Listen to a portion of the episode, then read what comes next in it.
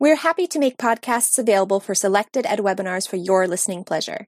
If you would like to receive a CE certificate, you must watch the video recording. Recordings and quizzes can be found in the EdWebinar archives. Please visit home.edweb.net slash podcasts for more information. Hello, everyone, again. Thanks so much for being with us today. I'm Emily Sumner, and I'll be your host for the next hour.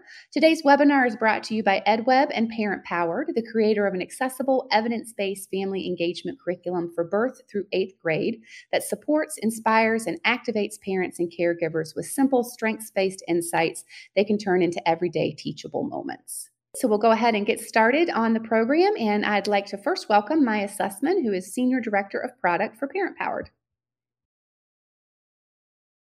Hello, everyone. Um, I'm Maya. I lead the product team at Parent Powered.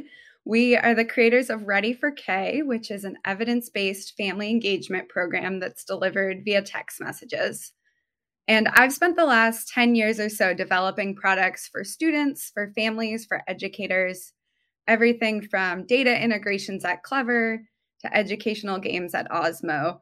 And throughout all of this work, family and educator feedback has really been critical to helping us decide which new products to develop, how to improve our existing products, and how to determine what's really working with students and families.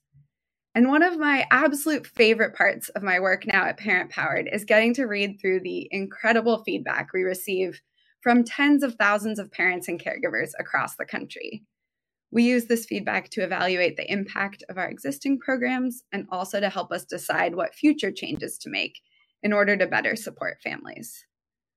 So, over the next hour, we're going to learn how to leverage parent feedback to drive student success and culture. In our time together, we will gain insight into how and when to ask families for input. We'll learn strategies for identifying themes and minimizing bias when analyzing feedback. We'll explore ways to prioritize and act on the feedback we receive. And we'll discover the importance of creating a feedback loop by following up with families after receiving their input. And we are so lucky today to have Dr. Kathy Tran and Dr. David Adler here to share their expertise with us. Kathy is a researcher and design strategist for educational products, including apps, television, museum exhibits, and board games. Her collaborations have centered around crafting educational and engaging experiences for kids while meaningfully involving and empowering parents and teachers. Previously, she led design research at Scholastic, ST Math, and Osmo. She received her master's in technology, innovation, and education from Harvard University and a PhD in learning, cognition, and development from UC Irvine. David is the founder and director of innovation for Recontext Data Solutions, where he works with school districts, colleges, state education agencies, and education technology companies on issues related to education data, equity, and educational program implementation. He has over 20 years of experience in K 12 systems as a teacher, principal, and district administrator. And he's also served in a research capacity at policy and advocacy organizations such as the Opportunity Institute. David completed his PhD at the University of Massachusetts Amherst, where he studied the levers of institutional change in schools with a focus on educational leadership. So, welcome, Kathy and David. Thank you so much for joining us today. Thank you for having us. Yeah, thank you for having us. So great to have everyone around the nation. Um, excited to be here. Awesome. So before we dive in, we would love to get all of your feedback on a quick question. What is one thing you are hoping to learn from today's webinar? So you should see a poll pop up on your screen in just a minute. And we would appreciate you taking just a couple seconds to respond so we can make sure this webinar is meeting your needs. Um, I could see them before, and now they. I think they're back. I think I got the the gist of it. It looks okay. like um, there's lots of folks here interested in how to make parents feel welcome and heard. So this question around creating a culture of engagement and feedback, um, and we will definitely be talking a lot about that. And then I saw a lot of folks interested in um, how to increase parent survey response rates. So we'll be we'll be touching on that as well for sure. Um, and this, thank you all for filling out the poll. This information is really helpful to us as presenters so we can make sure we're answering your questions. Um, and this poll is actually a great example of a really easy tool you could use to get some quick feedback from families about their interests and needs in a meeting or another event where you have them joining. So, with that, I'm excited to jump in and hear from David and Kathy about some other strategies for gathering feedback from families. So, we all know gathering feedback can sometimes feel like a big project to take on. David, how do you decide when it's worth the effort to ask families for their feedback? Yeah, it's a great question. Um, you know, I think one of the things, the lens that I try to look through is that um, I always want to ask myself, you know, what's on the table? What's the decision that I'm going to be making? What's the thing where I need feedback? What's the information that I need to gather from people? And I try really hard to be as transparent as possible in making that decision. You know, we want to always engage with authenticity. And I think we've all been a part of a process where people have asked our opinion when maybe they don't care about the answer or that they've asked and they care about the answer, but they're not really clear about what is going to be done with that information. And so it's important to recognize that there's a lot of reasons why we would ask for feedback. Um, maybe we're asking because we want to help understand the community or the parents and we want to understand their needs and we want to actually use that information to make change. Um, maybe it's because we're preparing for a program review and we want to know what people's concerns are, and that helps us to craft our research. Um, maybe we want to just make sure that people feel heard. Um, and that's important too. But I think it's really important that in all of these circumstances, we're always really clear with people why we're trying to get the feedback from them and specifically what we're going to be doing with that information. And I think this transparency is is super important. Um, I can give you an example. Um, I was I actually saw someone in the chat say that they were from Vermont, and uh, I was an administrator in Vermont for many years. Mm-hmm. Um, and uh, for those who don't know, several years ago, uh, Vermont changed its rules around education, where they uh, they went to proficiency based graduation, which means that students would be graduating high school instead of based on uh, Carnegie units like three years of math and you know, four years of English. Instead, they had to demonstrate that they had uh, they had acquired the proficiencies necessary to be uh, successful graduates. And each district was charged with defining what that meant locally, and I was in charge of that for our district. And this led to a lot of fear from a lot of our families, a lot of concerns. You know, would our students still be competitive to get into college? What did that mean for AP classes? Would we be fundamentally changing the curriculum? Would students still be learning things in a rigorous and standardized way? A lot of concerns. And people would say, We can't do this. We need you to stop. And we would have to have these town hall meetings where we were gathering feedback and we were engaging with families, but we would have to say, we can't stop. It's the law. This is not a decision that we have made. And while you may be concerned about this, we're not going to not do this. Now, your feedback may help us to make decisions about how we do this, but conversations about the yes and no, the binary of it, are really not going to get us anywhere. So let's talk about what your concerns are. Let's talk about how we can and can't address them and let's talk about you know what maybe you know you know that may be correct and what you think you know that may be not correct and can we address misinformation and can we also just figure out how to get what you really want and need out of this conversation and so i think being really transparent about that about that we can't we we can't change the yes and no of it but there are things that we can change and what those are i think is really huge. And so i think you know to answer the question being super clear about what it is we can change and what is on the table and being clear about what isn't on the table is i think a really important aspect of this. Yeah thank you. That that transparency is so important really no matter why you're asking for feedback being clear with families about what they can expect may or may not happen as a result of mm-hmm. providing that feedback totally uh, so, Kathy, once you've decided to ask families for their input, what are some of the different strategies you might use to start gathering that feedback? This question I've I've thought about a lot and I've really evolved things I've done throughout the years. Um, I would say there are a, few key things to consider. One is matching your goal with your method. Um, Two is making it as easy as possible for families to participate in giving feedback. And three, um, what David also mentioned is making their voices heard and making it clear what the impact of their feedback is.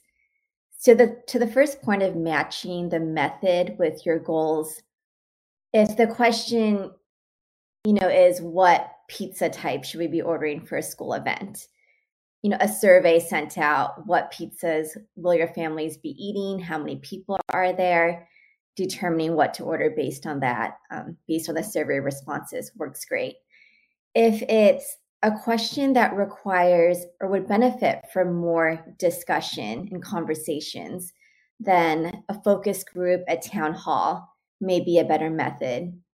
For instance, if you're looking to you know, construct a new playground that will also be the school playground and the community playground after school and on weekends, bringing in parents and community members to have that conversation where they can build on each other's conversations, but also it might benefit from some co-design sessions where you know families are in small groups mocking up some ideas and sharing them. You'd get much richer data um, by bringing people together, especially in the early phases when you don't have the answers, right? So you don't know it's either going to be, you know, this kind of slide or this kind of slide. We've narrowed it down. Like at that point, then a survey or some other method would be better.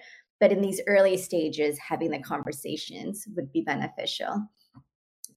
And then, two, I think it's really important to make it as easy as possible for parents to participate. And I know one of the things that um, came up in the poll was how do we, you know, increase our survey responses or just parent feedback participation in general. For surveys, particularly, um, I think the very first question matters a lot. If it's if you're considering which after school programs to partner with, for instance, the very first question being, you know, are you interested in an after school program for your child? Yes or no is a very uh, is a way to just ease them into completing this survey. And there's research, and once people start the survey, they're much more likely to continue with it and finish it. But if the first question is, you know, tell us about your child's best after school or summer program ever, you know, and a huge text box for parents to just start typing, like that can be overwhelming. And that's when parents might just close it. And maybe they'll think, like, I'll come back to this later when I have time. Right now, I just have a few minutes and, and they'll forget, right? So even like very well-meaning parents who want to give the feedback, they have so many competing demands. And also letting them know what the impact is up front, like maybe the subject line of the email would be help us choose next year's after school programs and not um, survey we want your feedback you know like make it very clear what the the impact would be for that. And so, you know, when you're doing the subject headlines, even, you know, in the survey, you know, you can mention based on this data, you know, we have options of which after school programs to partner with, and we'll consider the feedback we get in determining those partnerships. Um, that matters a lot. And then for things like town halls and you know, focus groups, things that are in person gatherings, say childcare matters for parents with, you know, maybe like a toddler that isn't going to do well sitting in a town hall meeting, you know, maybe setting up a play space for them with the other parent or any other grown-ups might be there, setting up near a playground. Um, that helps. I think getting feedback during a time that parents are going to be on campus anyway, so it's not another trip for them, also helps. We put on um, a math fair with um, ST Math when I was working there. I remembered one of the things we had happened there was the the feedback surveys were at the exit door, and parents were leaving with tired, hungry kids. They weren't going to stop and fill out a survey, and so we had to pivot. And what we ended up doing was having staff and volunteers just carry around the clipboards and walk with parents at the fair or while they're waiting in line and ask questions and fill out their responses that way and was one way of going about that. And I think, um, oh, and then one other tactic that uh, technique that we came up with at a science festival where there was a show that families watched was we had these little mini golf sized pencils that kept rolling or rolling away underneath the chairs. And um, there was a survey there for families to fill out at the end it didn't work out and they couldn't find their pens there were just these empty surveys that were left and so for later sessions we redesigned the survey um, i mean kind of like say you have a, a survey like a piece of paper the questions would be at the edges and then if they were rating something from one to five, those numbers would also be at the edges and they would just tear where their response was. And so, no need for finding pencils that rolled away or pulling out a pen from an overstuffed backpack. And so, little things like that that we've kind of tinkered with um, to get response rates up and to make it super easy for families. I love these strategies for for really lowering the barrier for families to participate, making it really easy for them and just so important in order to make sure we're hearing from a, a diverse set of families and not just the ones that are already the most vocal or the most engaged. So let's say we've sent out our survey, we've hosted our meeting, we have a bunch of feedback now. Um, so let's talk about what we're going to do with all of that parent feedback and data. Um, Kathy, can you share some simple ways that you might begin identifying themes and sort of making sense of the feedback you've gathered? Yeah, and that that's a natural next step, right? So I think quantitative data um, that you gather, you know, there you, you run the statistics, and there's um, there's more like consistent methods to analyzing that kind of data. And then qualitative data, the open ended survey responses, what um, notes you have from focus group meetings and town halls, that can get a lot um, messier and more overwhelming to analyze.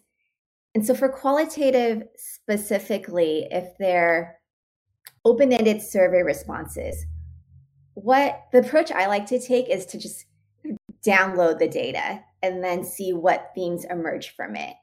And so, with open ended responses, say it's there is an open ended question about, um, you know, what what matters to an after school program, and this was at the end of the survey when um, parents had ranked other factors, and that was just to catch what's left and what's missing, but anything else that parents wanted to share. I would just go look at those answers and you know start um, just reading through them and seeing what themes emerge from the outset. You know oh it looks like you know having food there matters to parents. It looks like parents care a lot about homework help and homework being completed during these after school programs. And just start to collect a list of these themes and then once i kind of feel good about some of the themes that have been captured i would pull um, maybe you've got thousands and thousands of responses i would pull like a random 100 responses and start labeling these different responses by these different categories. And in doing that, I might find like, oh, there's this other category that I missed. Oh, there are these subcategories underneath it. I might find that parents really care about there being an instructor facilitating friendships among kids who are shy. But then I might also realize within that category, it seems to only matter for families with kindergartners and first grades. It's rarely mentioned for upper grades. And so you kind of delineate the um, data and see nuances in that way. It's not, um, you know, bandwidth is limited. So if there's like 10,000 responses, it's not necessarily to go through and label, you know, 10,000 responses. What I tend to do is pull a 100 random one. If I feel like I'm still learning things and new categories and insights are coming up, I'll pull another 100 and at some point, it feels like my knowledge is saturated. Um, and that's when I feel like it might be done. It also is helpful to um, have another colleague do a similar exercise. They might see categories, you know, that you didn't see, you know, and so that's also helpful as well. I think that also speaks to reducing um, bias too. And then for um, the other qualitative data you might commonly get is at these focus groups or town hall meetings.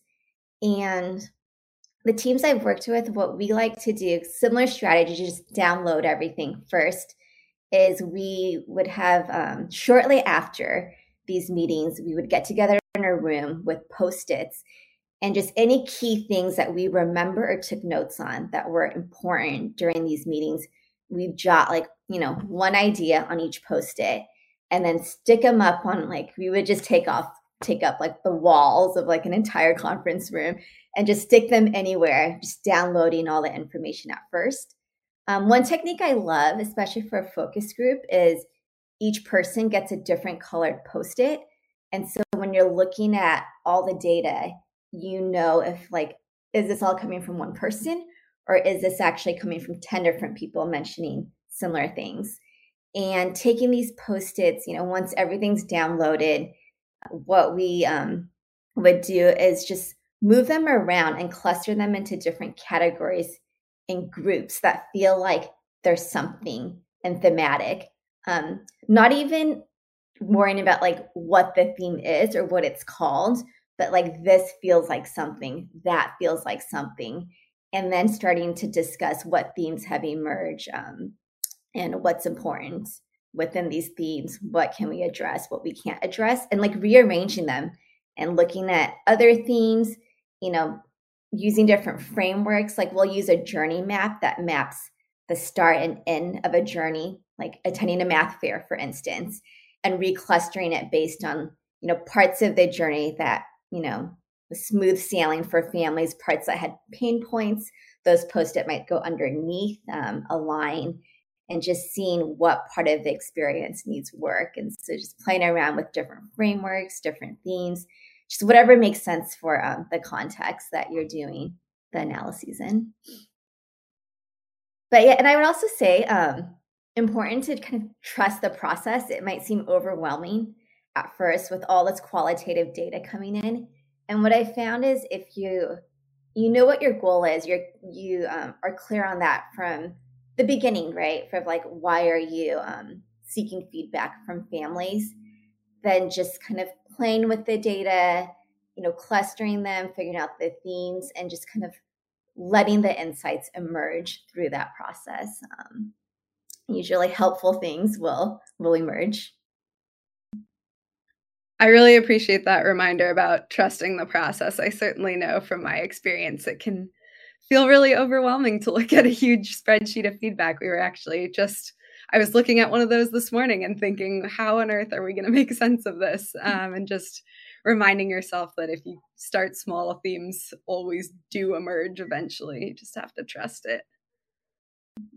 So, um, of course, we're each coming to this analysis with our own set of beliefs, our own prior experiences.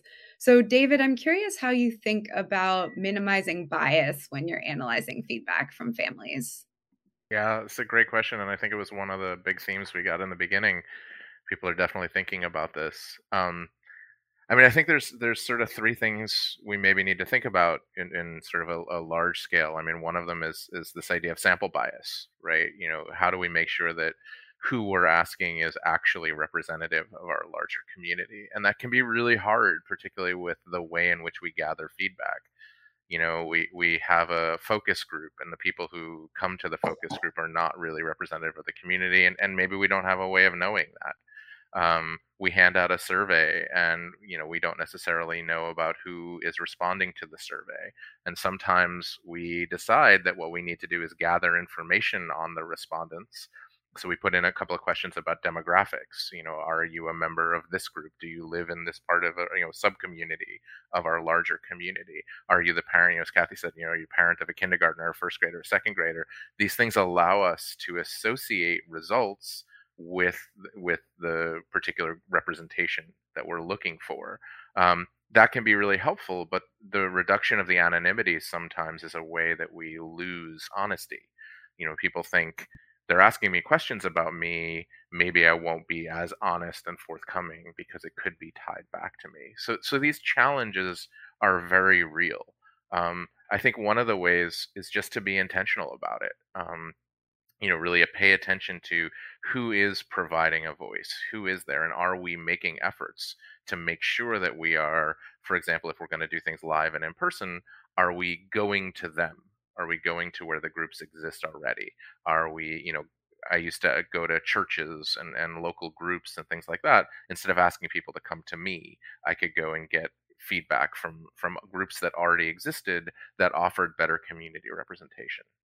Um, but beyond sample bias, I think there's also this question, eh, which is related, is this idea of self-report bias. That when we ask people their opinion, the people who tell us their opinions are the people who have strongly held opinions. And so you often hear, you know, a lot of very, very strong positive voices and a lot of very, very strong negative voices. And we don't hear from people who are sort of in the middle or they have opinions, but they, they're not strongly held or they're not, you know, really, really up in arms about it. And so, you know, I think we've all probably been to a community meeting where people are screaming about something. And this is the most important thing and mm-hmm. we often make the mistake of agreeing well they're yelling they're very loud they must be representing the community and the loudest voices need to be heard don't get me wrong schools are political entities we do need to pay attention to those people but i think it's a mistake to sort of take their voices as being the the most important voices or being representative um, to this end, I think you know if one of the things that we're trying to do is is actually reduce bias, a great way to do that is just to increase completion, increase participation. And so if we're talking about you know going to meetings and having focus groups and things like that, as I already said, going to where the people are instead of asking them to come to you is a great uh, strategy. I think also with surveys, you know, we, we overuse surveys, especially during the pandemic. I think you know all of us felt a little over surveyed uh, but they're a wonderful tool, and if you use them well, they can get you a lot more voices because people maybe don't want to come to you or they're maybe not as community engaged. And I think you know they work the best, at least in my experience. Surveys work really well when they're short, they're to the point, mm-hmm. and they make sure to ask the questions that you actually want answered. Um, I work with a lot of schools and districts and, and other entities that put out a lot of surveys, and I can't tell you how many times I've worked with people to ask them, why are you asking that question? What's what's the what do you want to know? And just ask it. And it, it sounds so simple and it sounds so silly, but just making sure that we actually ask those questions that we want. Finally, I'll say that one of the points of your question was was this idea of sort of reducing the analytical bias. And I think you know Kathy brought up an excellent example of, of you know having extra people sort of double check and you know using some sort of you know inter-rater reliability piece to this of you know you look at it and I look at it how close are our conclusions?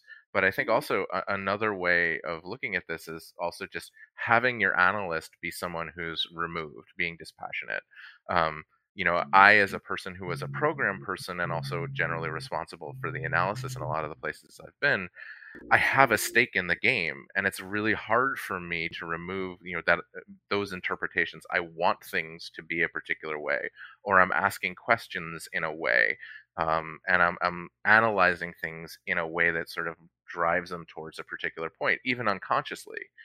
And I happen to have an assistant in my office who is who is gifted analytically, and I used to ask him, "Would you please look at this for me? Would you please be the one to do the analysis?" Because he was not as invested in the program. It didn't, you know, create more work for him. It didn't, you know, create different options for him. And so I think that's also a helpful way is that, you know, having someone who isn't a decider, who isn't the person who is responsible, be the person to be the analyst.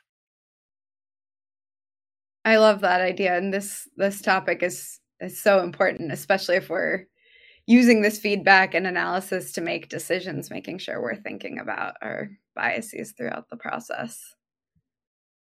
So we can move on to our next topic. Let's say we've collected our feedback, we've identified some themes, and so then our next step is going to be to decide what to do with that information, how to take action.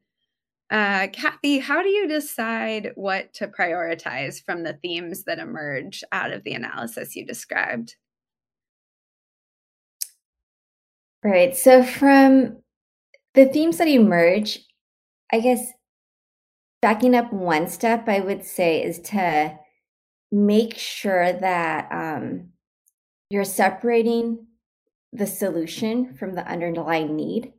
And so, in one example, in um, an ed tech product I work on, teachers were requesting face recognition for students to sign into the software because it was taking them too long to get started um, in the program.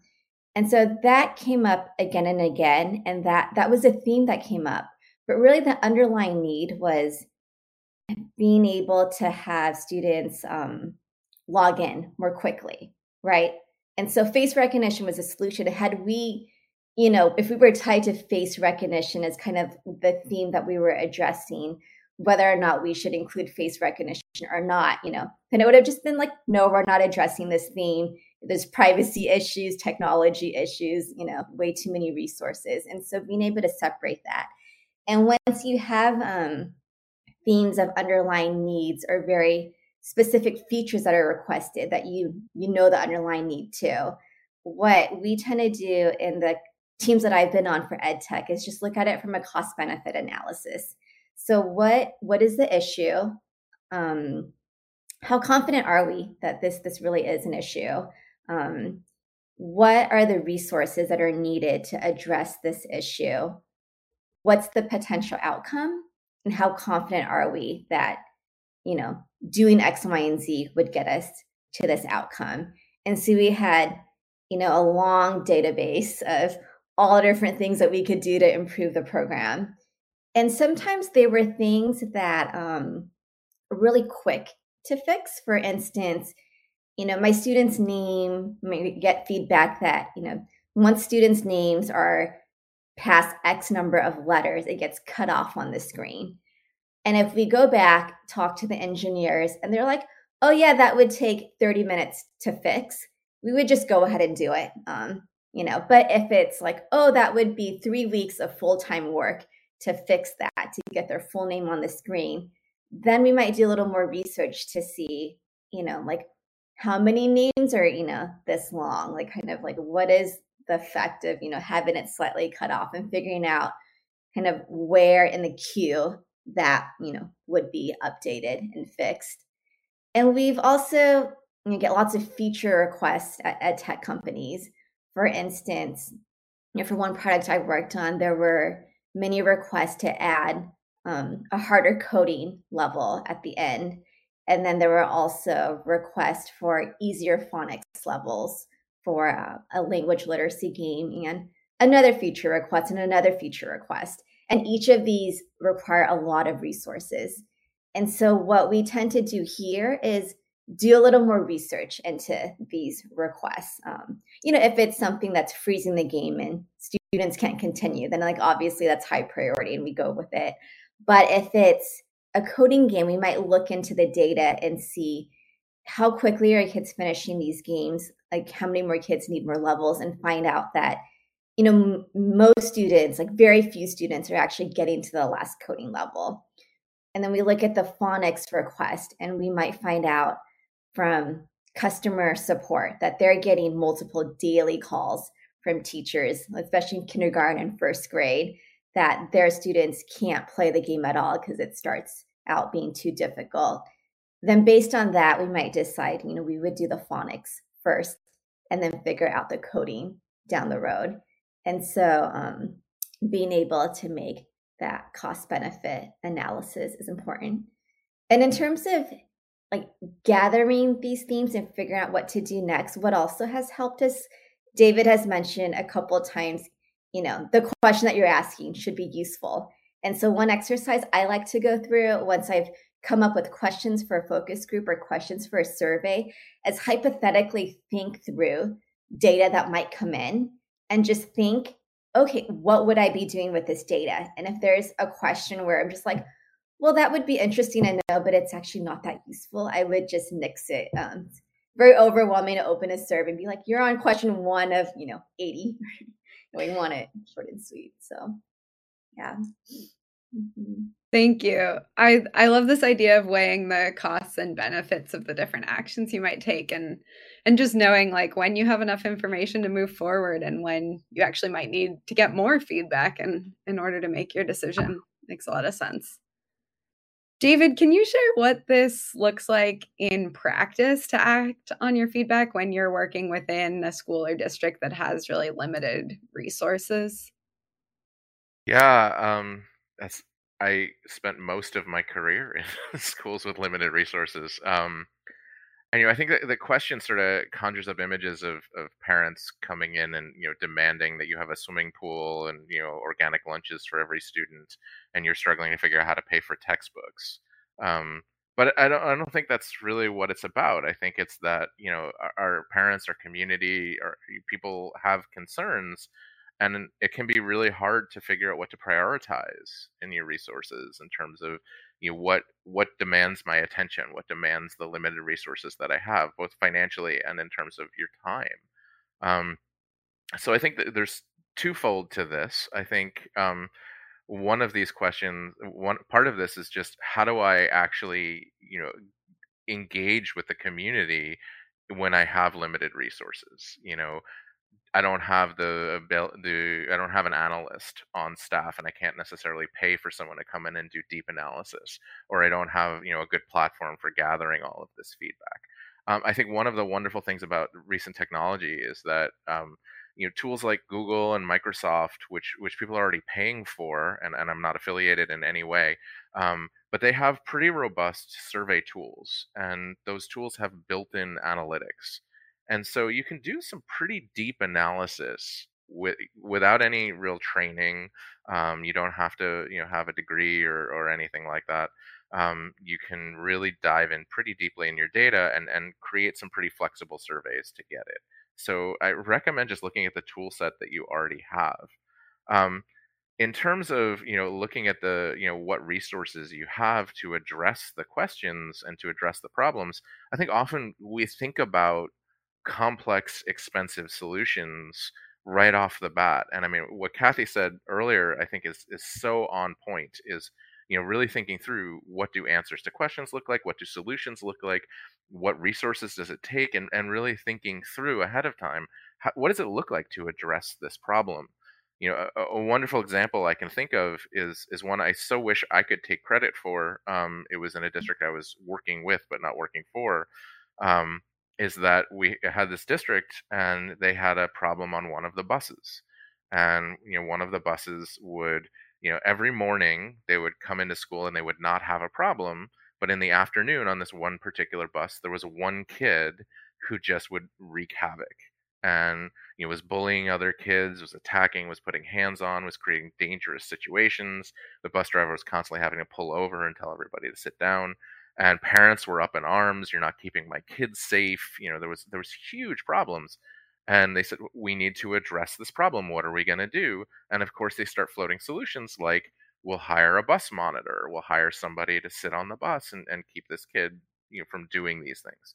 We'll install cameras and we'll we'll monitor the bus with with cameras. And since we can't just do it on one maybe we'll do it on on a subset of them um, we'll liaise with the police department and see if there's something they can do. And all of these solutions were, were very expensive, both in terms of funding, but also in terms of the time attending to it. And at some point, they realized the most important person for this conversation is not actually in the room, and that's the bus driver. And so somebody got the bright idea let's go get the bus driver and, and bring him in here and see what he says. And the bus driver said, Oh, I can solve that problem for you. No problem. The issue is that in the morning, because of the way the route is constructed, I pick this kid up last. And then we go right to the school, and she's on the bus for three minutes. In the afternoon, I follow the route in the same direction, and so this kid gets dropped off last. And so she's on the bus the entire time. And if you just let me negative one the route, I'll drop her off first, and then it won't be a problem.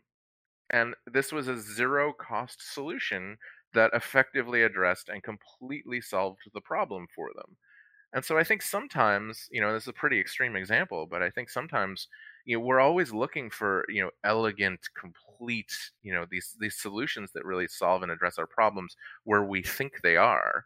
But in fact, you know, we can be flexible and we don't necessarily need a ton of resource to solve the problems that we have. Thank you for that story. Such a such a great example of how you can listen to concerns, you can act on them without needing to spend a bunch of time or money. It's just really a question of totally. making sure you're listening to the right people. So, the last step in our feedback process is to follow up with families. Um, And David, I'm curious why why do you think this is an important step that we follow up with families at the end of this process? Yeah, I mean, I think it goes back to the very first thing I said, which was, you know, about maintaining transparency, you know, closing the loop with people and letting them know how, you know, the, the time and energy and effort they put into sharing information with you is being respected. And even if you don't give people what they want or what they've asked for or what they've communicated, even if you didn't end up considering their data really important as an important part of the process, just coming back and talking with them and, and explaining this is what we did with it. This is how we thought about it. This is why we decided what we decided. This is why, you know, we went with what you wanted or not with what you wanted um, I think those things are, are so important. And, and I think it goes back to doing that at every step of the way, being super transparent. You know, I mean, if I'm going to give out a survey to people, I want to know, I want them to know that that survey is being taken seriously. Um, I had an experience very, very recently in my own community. I have kids of my own, and um, the, my the school my daughter is supposed to go to next year um, they had a community meeting where they were theoretically asking for feedback about a change that they were making.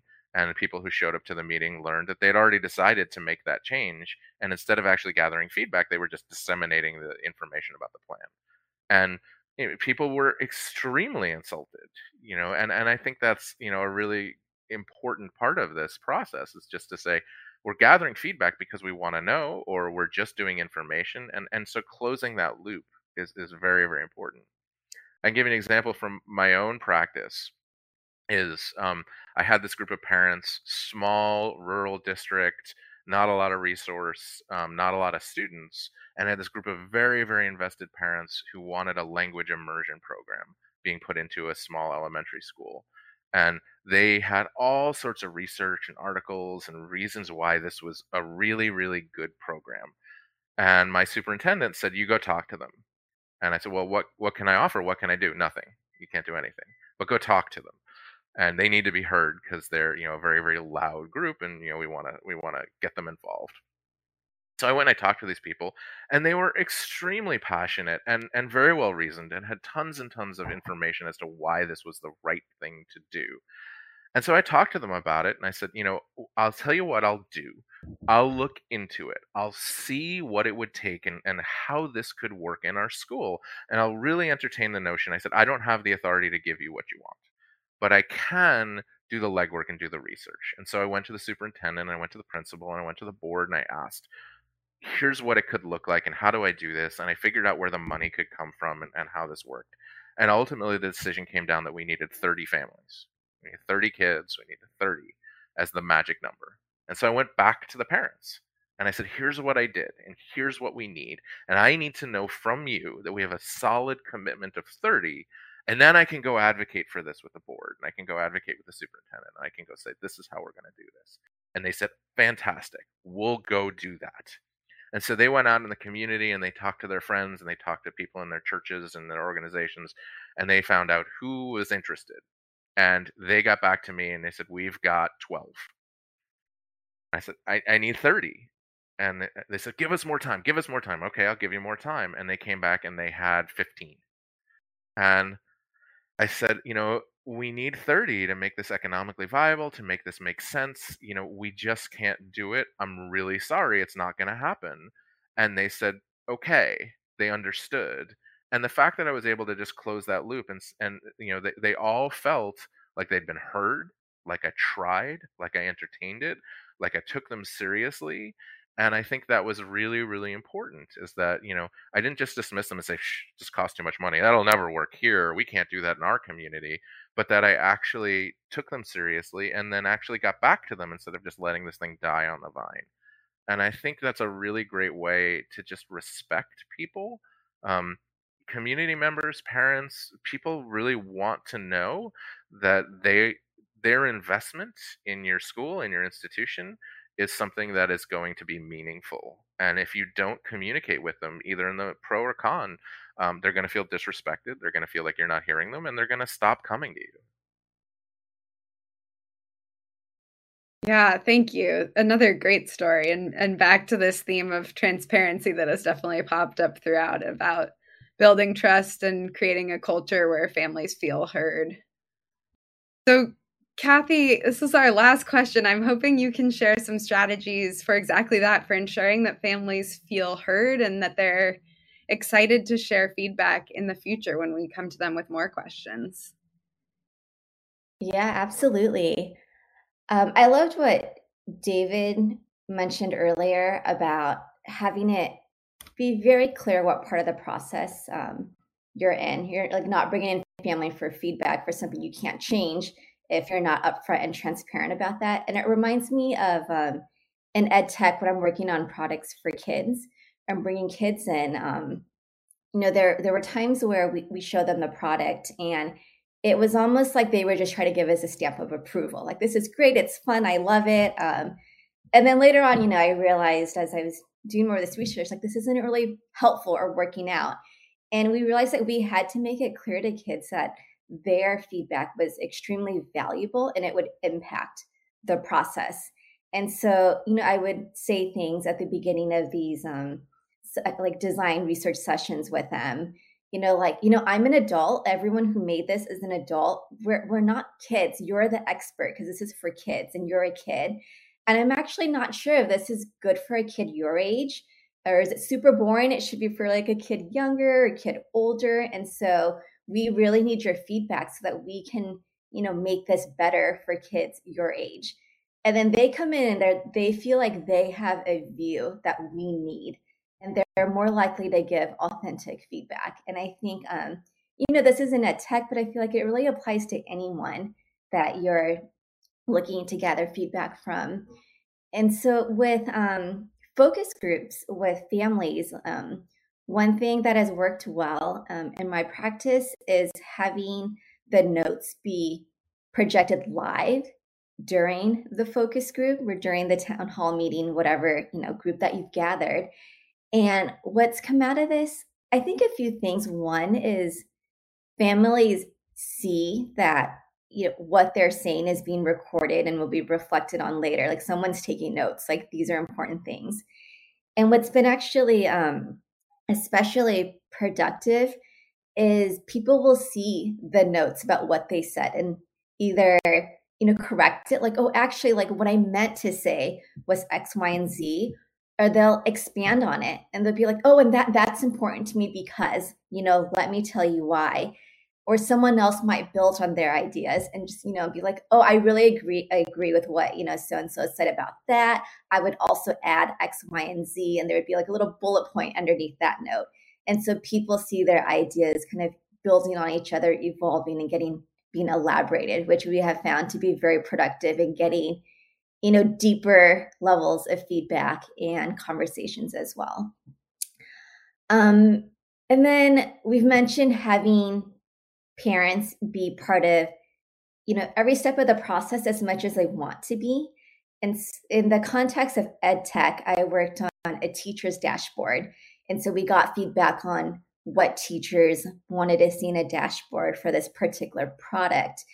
Um, made it very clear you know we we're revamping the dashboard because we've gotten you know feedback from teachers that it's too confusing to use x y and z. And so we want to kind of overhaul it.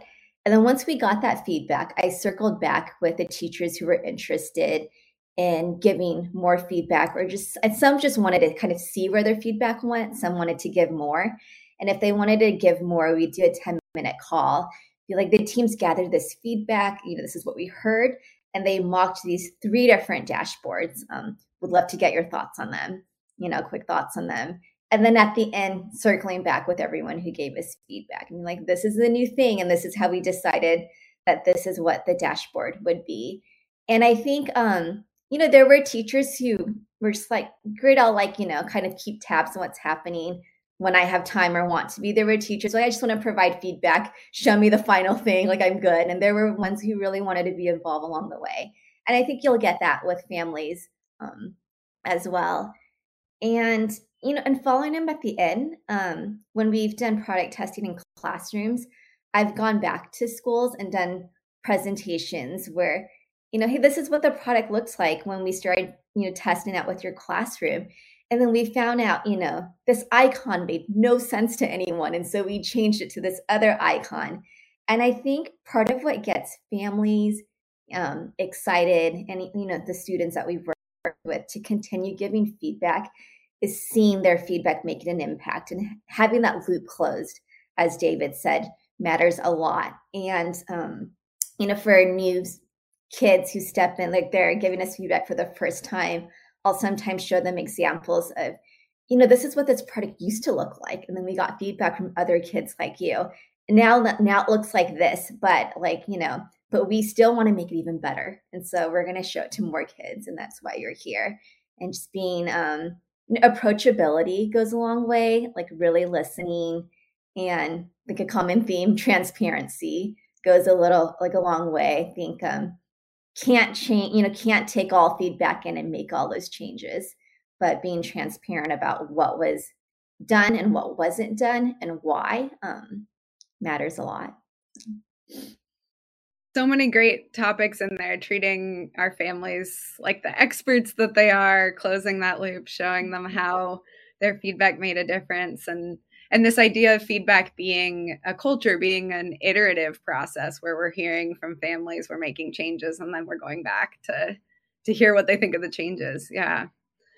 So we talked about gathering feedback we talked about analyzing feedback acting on it and following up with families and there were um, some key themes that sort of emerged throughout our conversation that i think um, we all touched on in our in our conversation here so First, um, really understanding the why. So before you write a survey or invite parents to a meeting, really making sure you know why you're asking for feedback and what you're going to do with that feedback.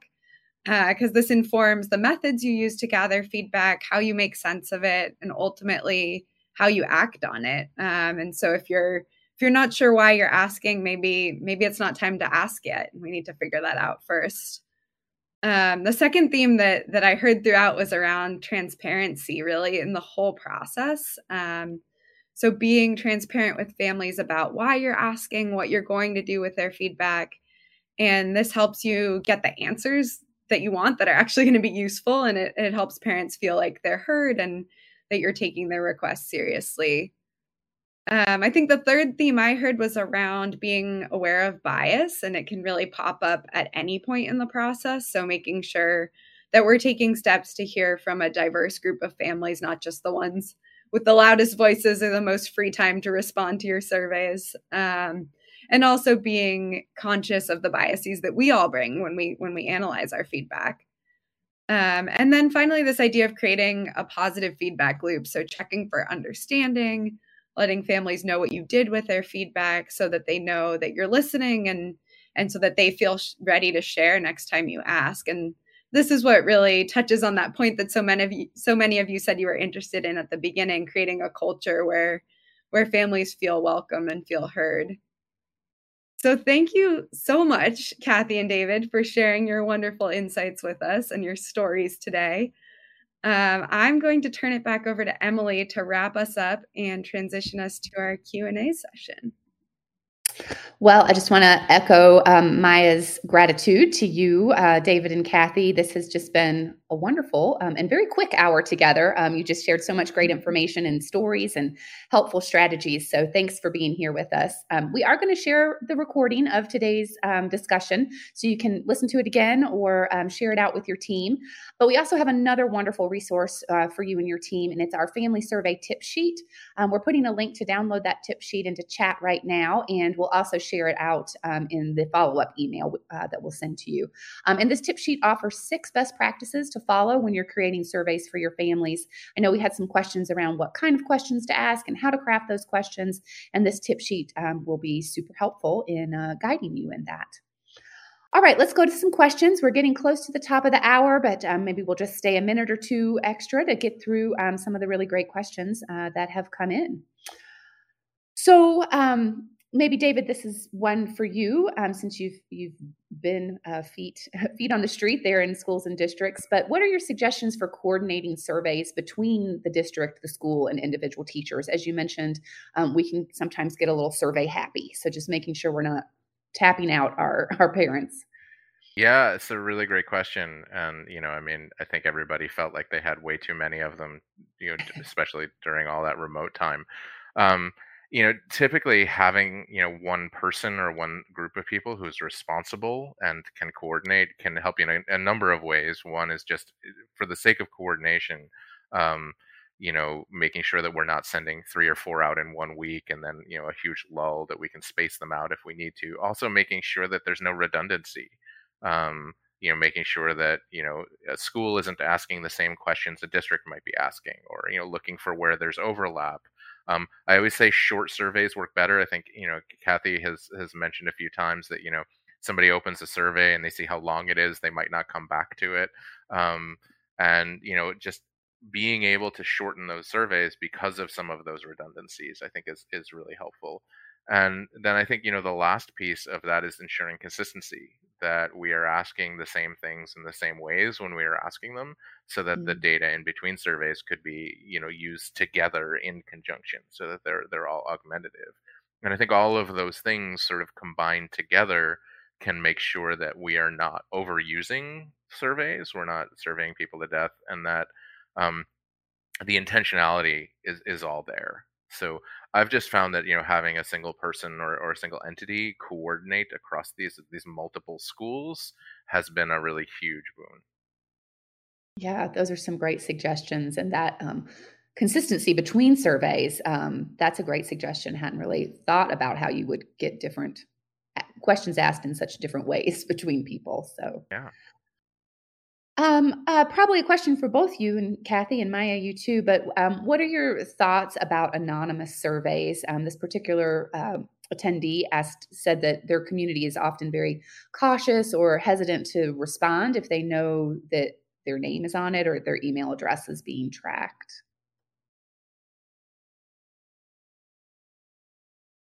Kathy, do you have any initial thoughts? Yeah, I don't want to dominate um, the QA. we, we we've done some anonymous surveys before, and I think um, like one way of going about it, if um, there's concern that people won't respond because they know that they're being, you know, they're, and sometimes there's actually like great reasons to do like anonymous surveys if it's kind of um, a topic that people might be less comfortable, you know, sharing their experience about. If it's like a survey on like school climate and bullying, right? Um, you know, like people might might be more comfortable. So I think it depends on the context. But I think um, one technique that could work well is, you know, not asking a contact info is optional and not asking for it until the, the very end of the survey. Because by then they have put in their responses. Then they can decide, you know, whether or not they're comfortable with their names being attached to it or not. I think um, you know, for some of our questionnaires, we're very upfront that this will not be shared with anyone or published with anyone. We're not going to quote anything with your name on it. And so having a privacy policy that makes respondents comfortable. Um, if you're asking for contact information, you know, I think understanding why they're hesitant to give contact information and why you want their contact information, like knowing that as well, like what's the value being like, you know, we would love to follow up for these any responses because of X, Y, and Z. Um, you know, and like giving a choice. Do you want us to follow up by email or phone, or just do not follow up with me? Right, giving those options as well. I think um, also also helps.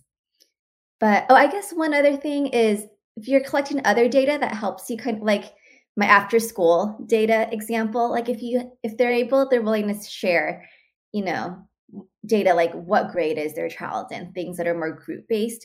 And then you're able to pull themes and understand which types of families, you know, these different concerns are impacting without their names. Um, that's also helpful and keeping them more anonymous. Um, yeah.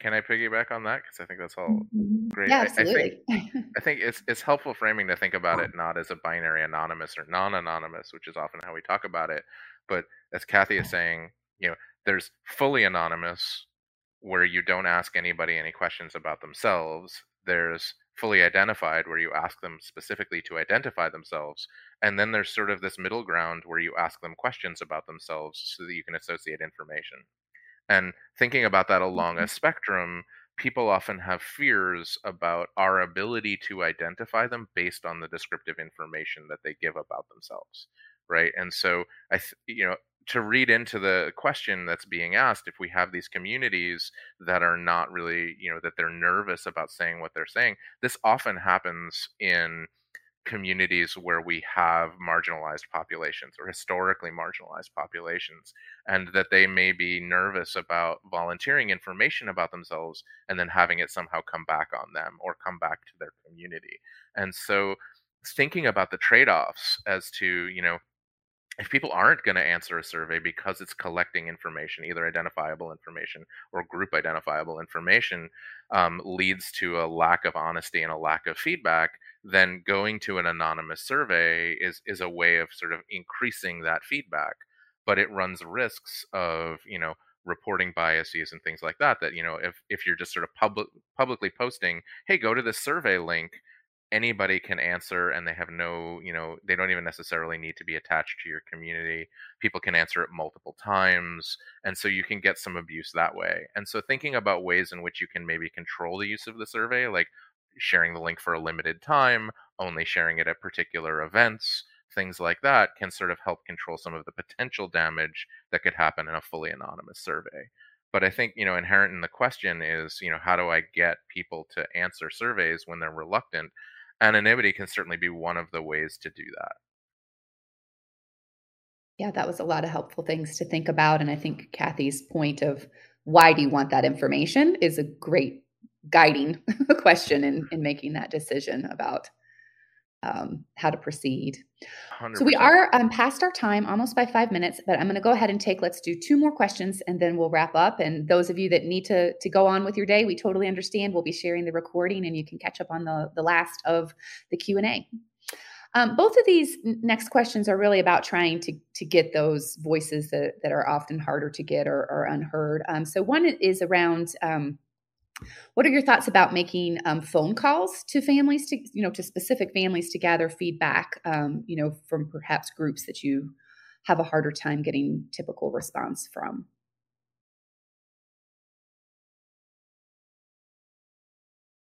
David do you want to lead with this one?